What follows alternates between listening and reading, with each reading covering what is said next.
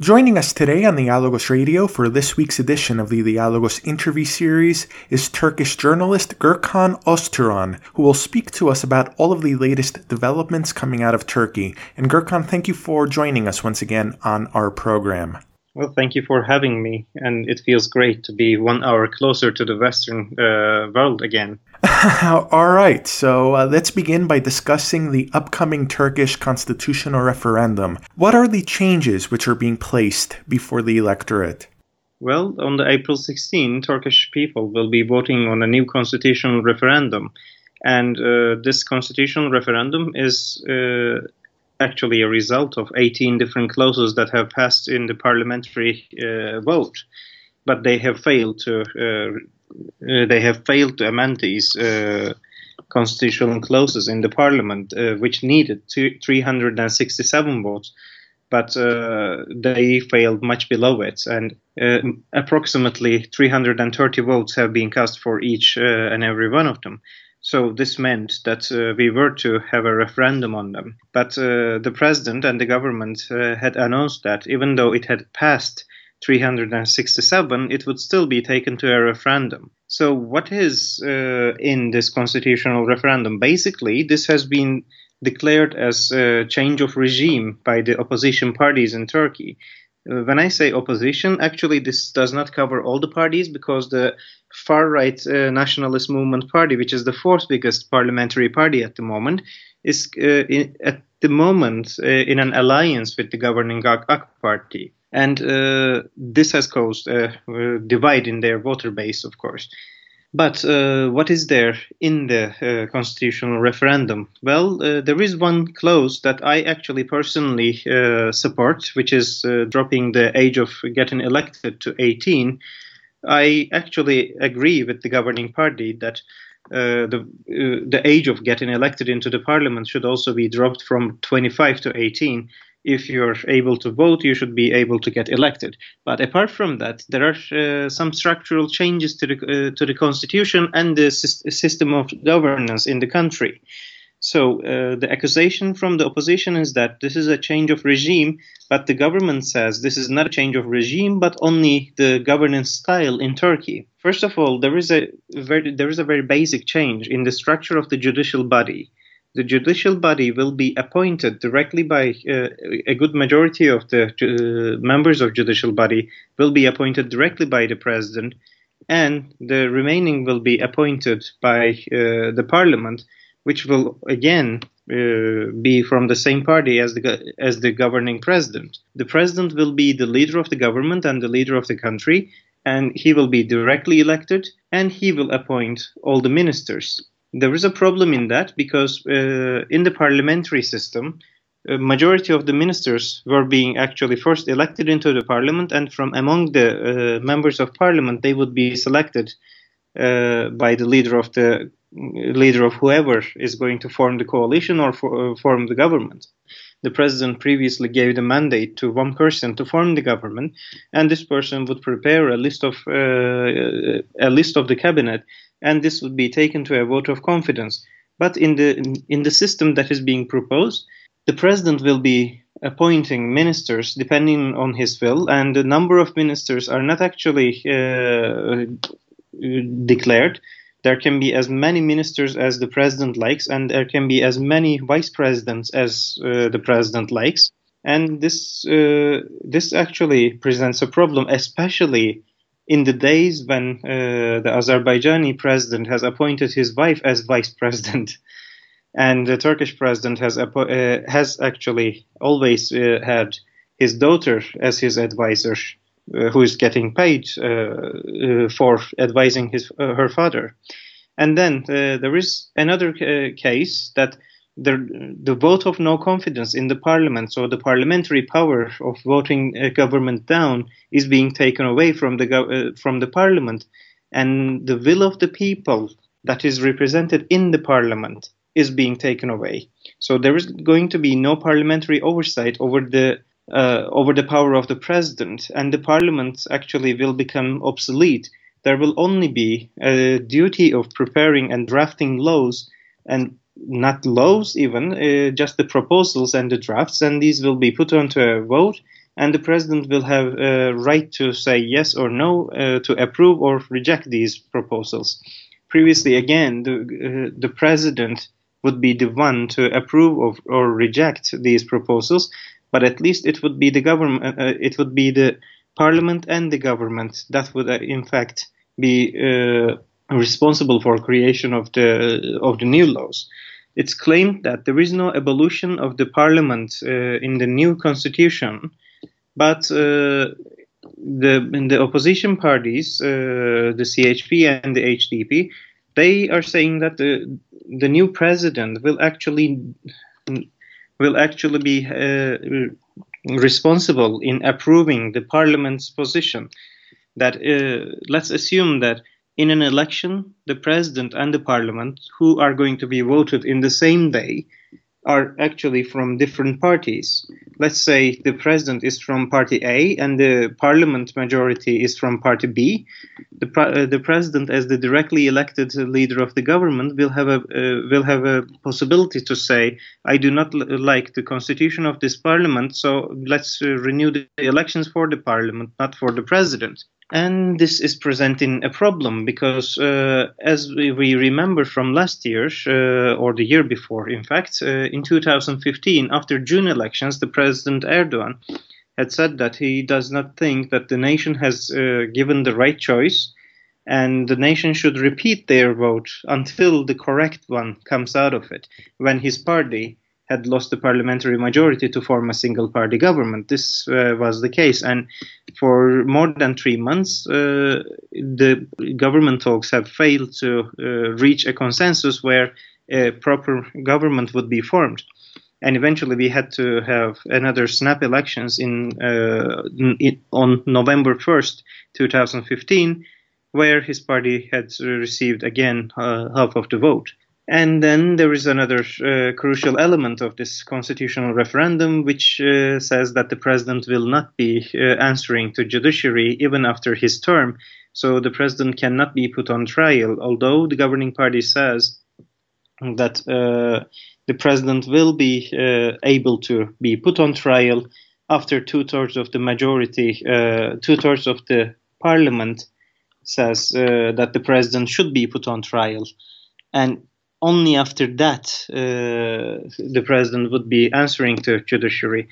Uh, currently, at the uh, at the proposed system, I do not really see the presence of checks and balances, which are the essence of democratic governance, and I do not see that uh, it is actually representing the will of the nation, but uh, the biggest majority. So uh, I think uh, we can summarize the constitutional referendum in these, but uh, there are 18 clauses, in fact. So far, what are the indications regarding the potential result of the upcoming referendum and the mood of the public in Turkey leading up to the referendum? Well, there is actually a very uh, varied uh, reactions towards uh, the referendum. Uh, one of the sentiments in the street is that uh, there is a great level of listlessness uh, regarding the referendum. That uh, the majority of the people that I see around are not really enthusiastic or really passionate about the referendum. I remember in the previous years, whenever there was going to be a kind of election or a referendum, uh, especially on the governing party's side, there would be uh, millions of people on the streets, passionate and joyful about uh, the upcoming elections or the referendum, they would have hopes and dreams about uh, the afterwards of the election.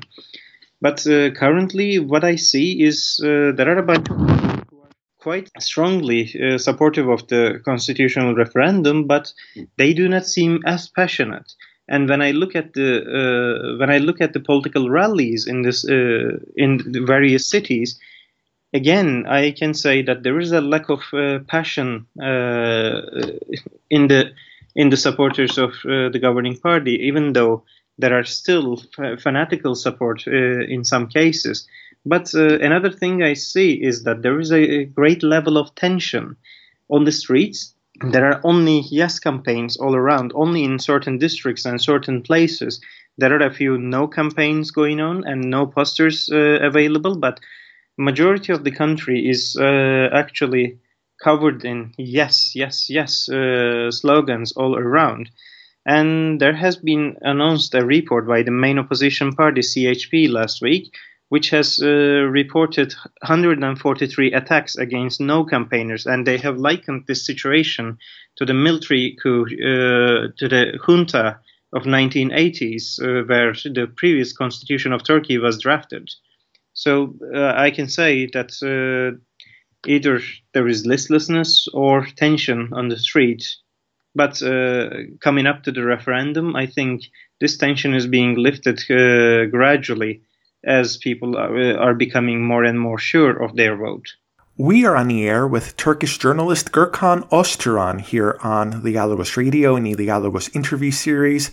What do you believe Turkish President Tayyip Erdogan is ultimately trying to achieve by holding this referendum? I think even though he seems to be the leader of this uh, constitutional referendum, I think uh, this was the inevitable case uh, when uh, the third biggest political party in Turkey, the HDP, the Kurdish uh, party, which stands for People's Democratic Party, has passed the 10% election threshold.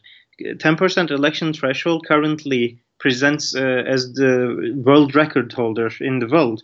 Uh, Turkey has the highest election threshold in the uh, all around the world, and this was brought as mechanism to prevent ethnic parties uh, from getting into the parliament and people to be forced to vote for strategic parties in order for their vote to be counted in the parliament.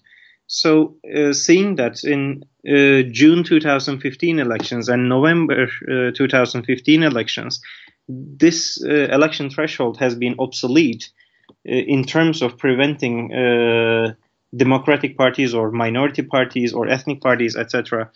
I think uh, this constitutional referendum has been prepared in a way not only for the one person to become the president, uh, the ultimate president, but uh, also to prevent any other future possibility of uh, challenges to the essence of the system itself.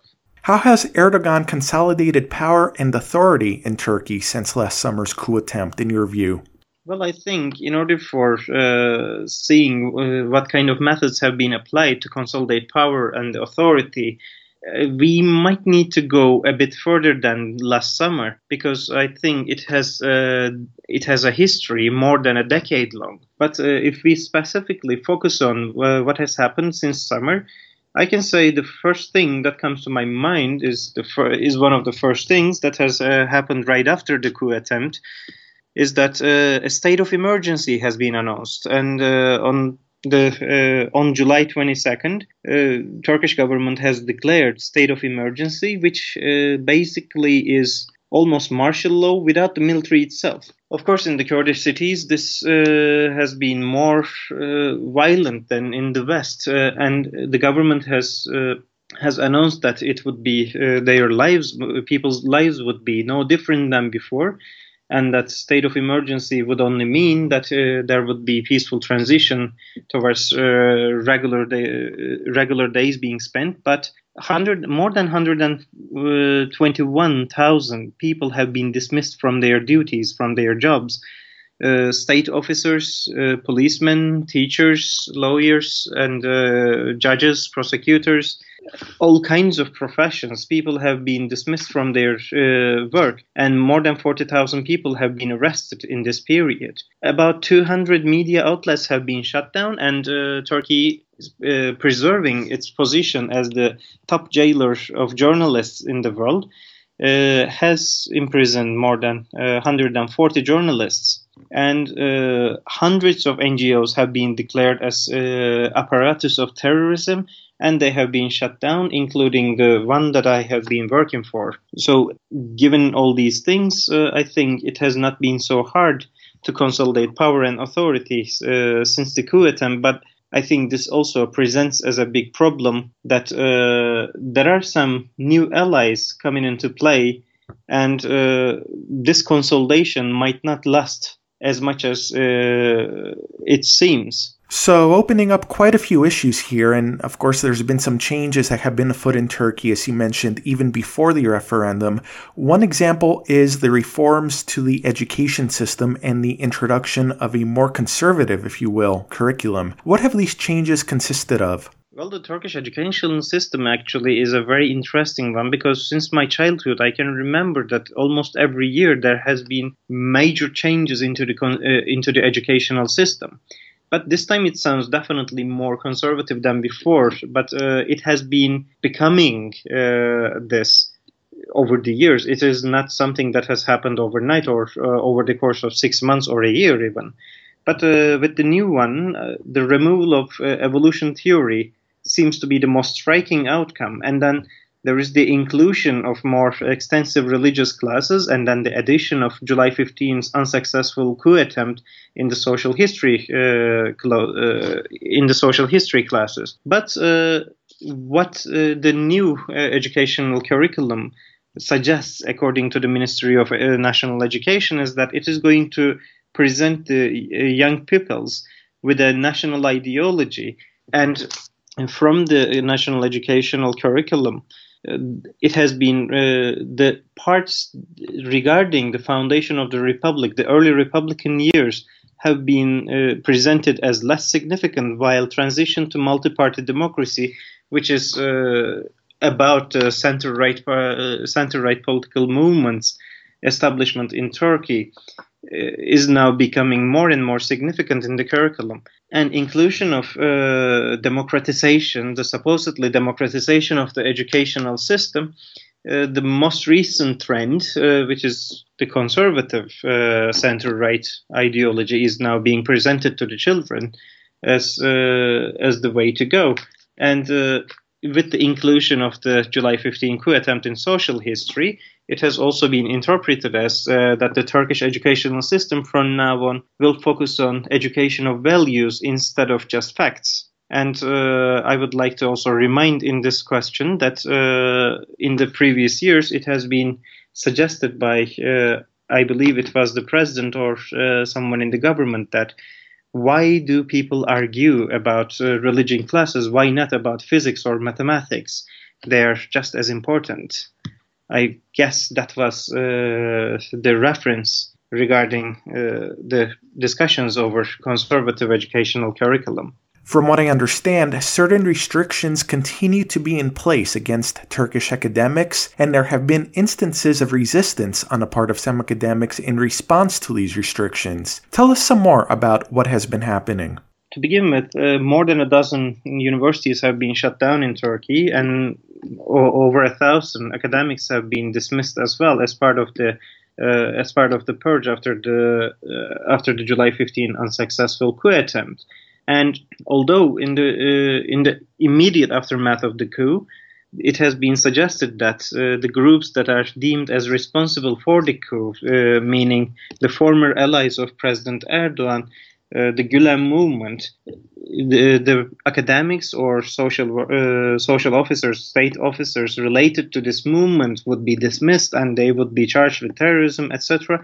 It has uh, very uh, very rapidly turned into a political witch hunt to uh, combine all the all the political opponents of President Erdogan or the AK Party and uh, as part of this, uh, hundreds of academics have been dismissed from their positions, all valuable professors and uh, researchers. But uh, as you have mentioned, there has been quite a, quite many cases of reactions and resistance uh, against these uh, against these dismissals.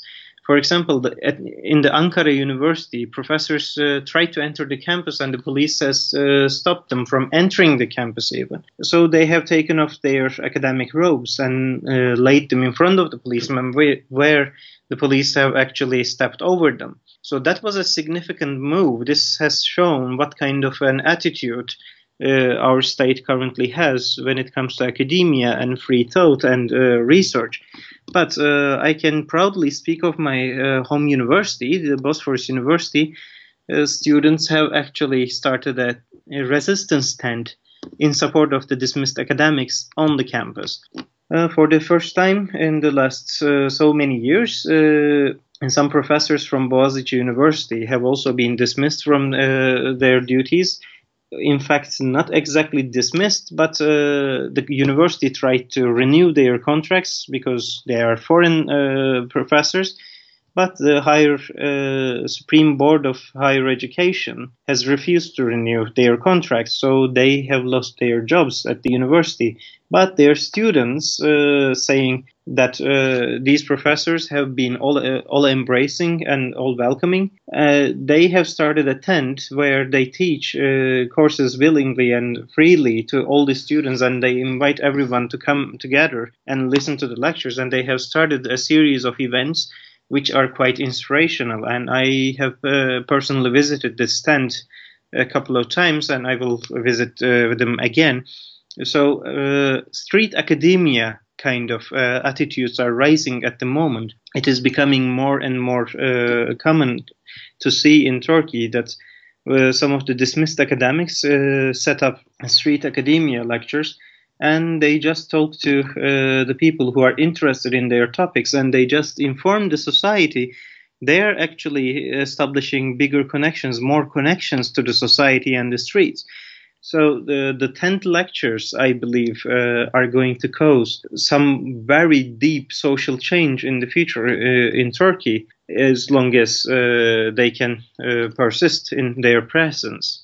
We are speaking with Turkish journalist Gurkan Özturan here on the Dialogos Radio and the Dialogos interview series. You write for what could be described as an alternative news outlet. What are the challenges that you face in doing your job as a journalist in Turkey today, and how has press freedom been challenged in the past year and especially since the coup attempt? Well, to begin with, I actually would call it as a citizen journalism platform rather than alternative news because of the uh, negative connotations of alternative in the past year, especially after the announcing of post-truth age. But uh, of course, focusing on news is uh, quite a bit of a task these days, and especially the way to avoid propaganda is uh, another thing what we are trying to do as uh, 9 news uh, agency is that we try to focus on code of ethics and uh, ethics of journalism. And we try to focus on the news uh, the news itself naked truth itself and the news that are being neglected by the conventional media. We try to focus on things that matter to the society that we uh, that we think are crucial to the uh, progress of the society and we try to present this in a way that is as uh, as basic as possible so that it gets understood and there is no manipulation. Each uh, reader uh, should be able to form their opinion about this. And uh, as I have stated earlier, we put uh, journalism ethics at the very core of what we do, and we try to be a source of verified, reliable, and accurate information for the uh, needs of the society. And uh, in order to check what we are what we are doing, we have actually conducted a social media perception perception research, and we have found out that we are actually doing uh, quite a good job uh, when it comes to news in Turkey that uh, our followers are actually from various backgrounds, various political, ethnic, religious, etc. Uh, kind of backgrounds. They do not come from one specific area, so it is not a partisan kind of media, but uh, it is uh, it's a news source that, uh, uh, if I may say, all sides can actually trust and perceive as as reliable. What are the challenges and the obstacles that opposition parties in Turkey are presently facing? For instance, from what I understand, the co leader of the HDP, which is the third largest party in Turkey, has been imprisoned and has begun a hunger strike. What has been going on with the Turkish opposition? Well, the Turkish opposition is as divided as uh, pieces of a mosaic, even though they make up uh, one big piece of uh, opposition even though as uh, as the opposition, if they were united, they would be the biggest uh, form of political influence.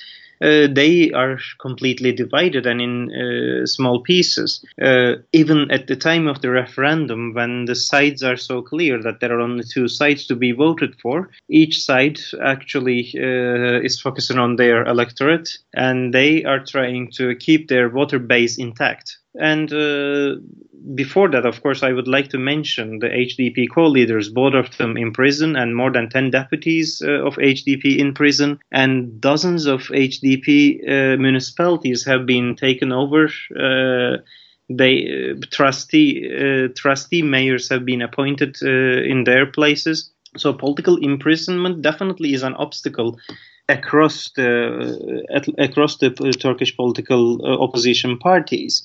So, what happens when the road to political solution is blocked by the government? Unfortunately, this uh, question has a very dark answer, which I'm trying not to even think of, because uh, for years uh, in Turkish parliament they have been saying that the people fighting in the mountains should come down to the valleys and they should conduct uh, politics. They should be involved in pol- political solutions, and they should be actually willing to head for a peaceful resolution of the uh, ethnic problems, ethnic tensions in Turkey.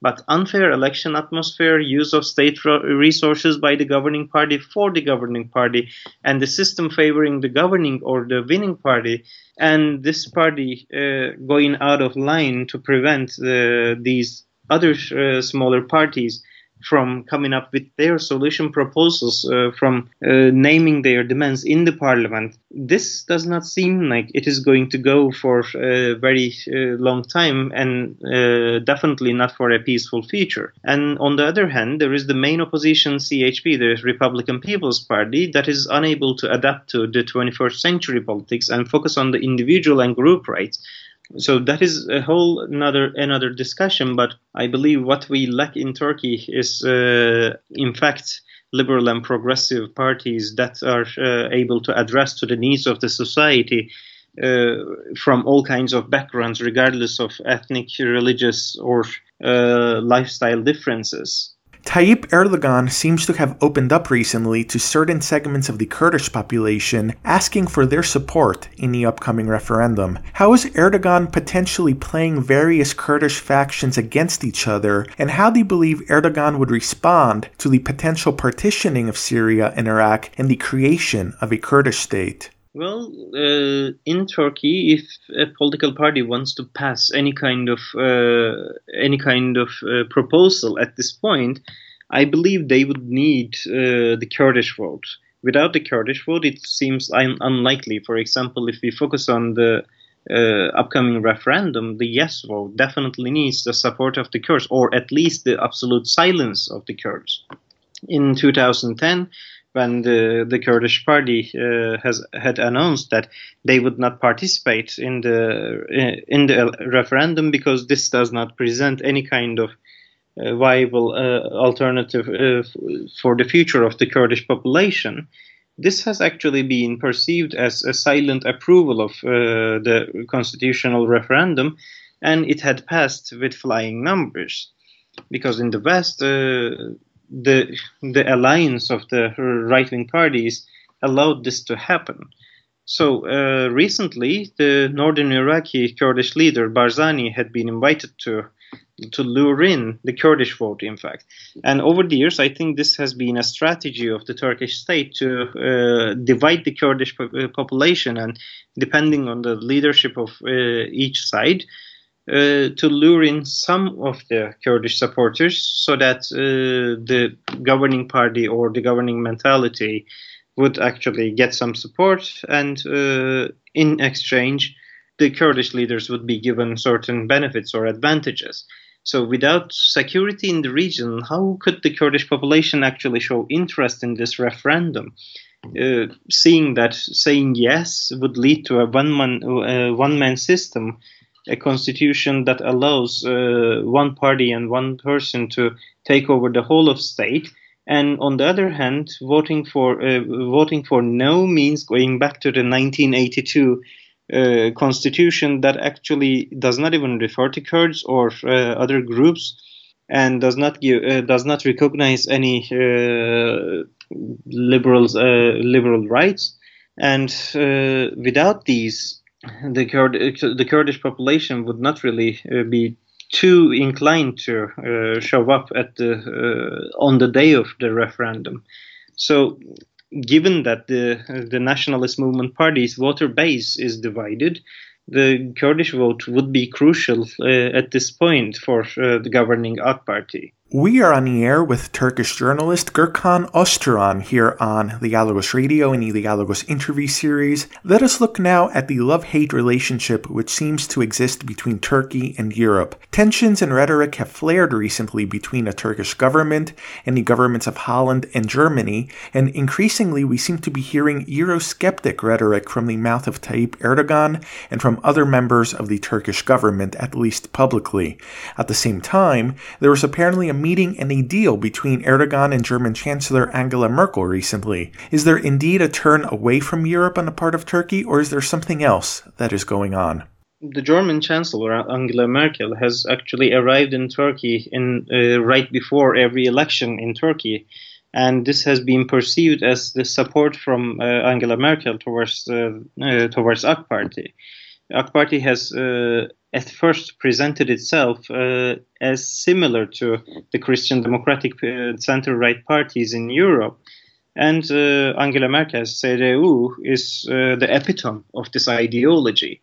But uh, prior to that, I would like to mention a few things that have happened right after uh, Turkey has had this tulip crisis with the Netherlands and the whole of Europe later on.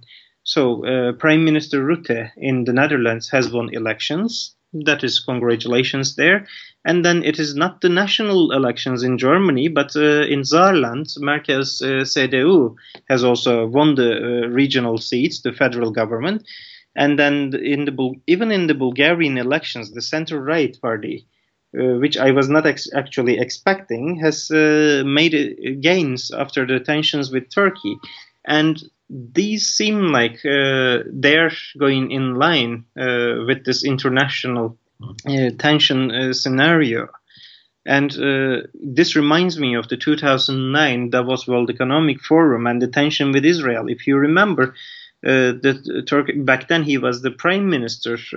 prime Minister Erdogan had said one minute. He kept on saying one minute when he was denied uh, denied his uh, speech when uh, dur- during a discussion with Shimon Peres. But the moderator had suggested that he would shut his microphone, and this has caused a good majority of the Turkish nationalist voters to rally around uh, their prime minister because he was perceived as a national hero. And when I speak to some of my Dutch friends now, they say that uh, their prime minister has stood up against Erdogan's uh, Eurosceptical remarks and his uh, violent and hostile uh, uh, ministers' uh, approach to the Netherlands. So Rutte has been has been declared as the champion of democratic votes for some of the Dutch friends, and in a similar fashion, Angela Merkel's popularity has been increasing, I guess.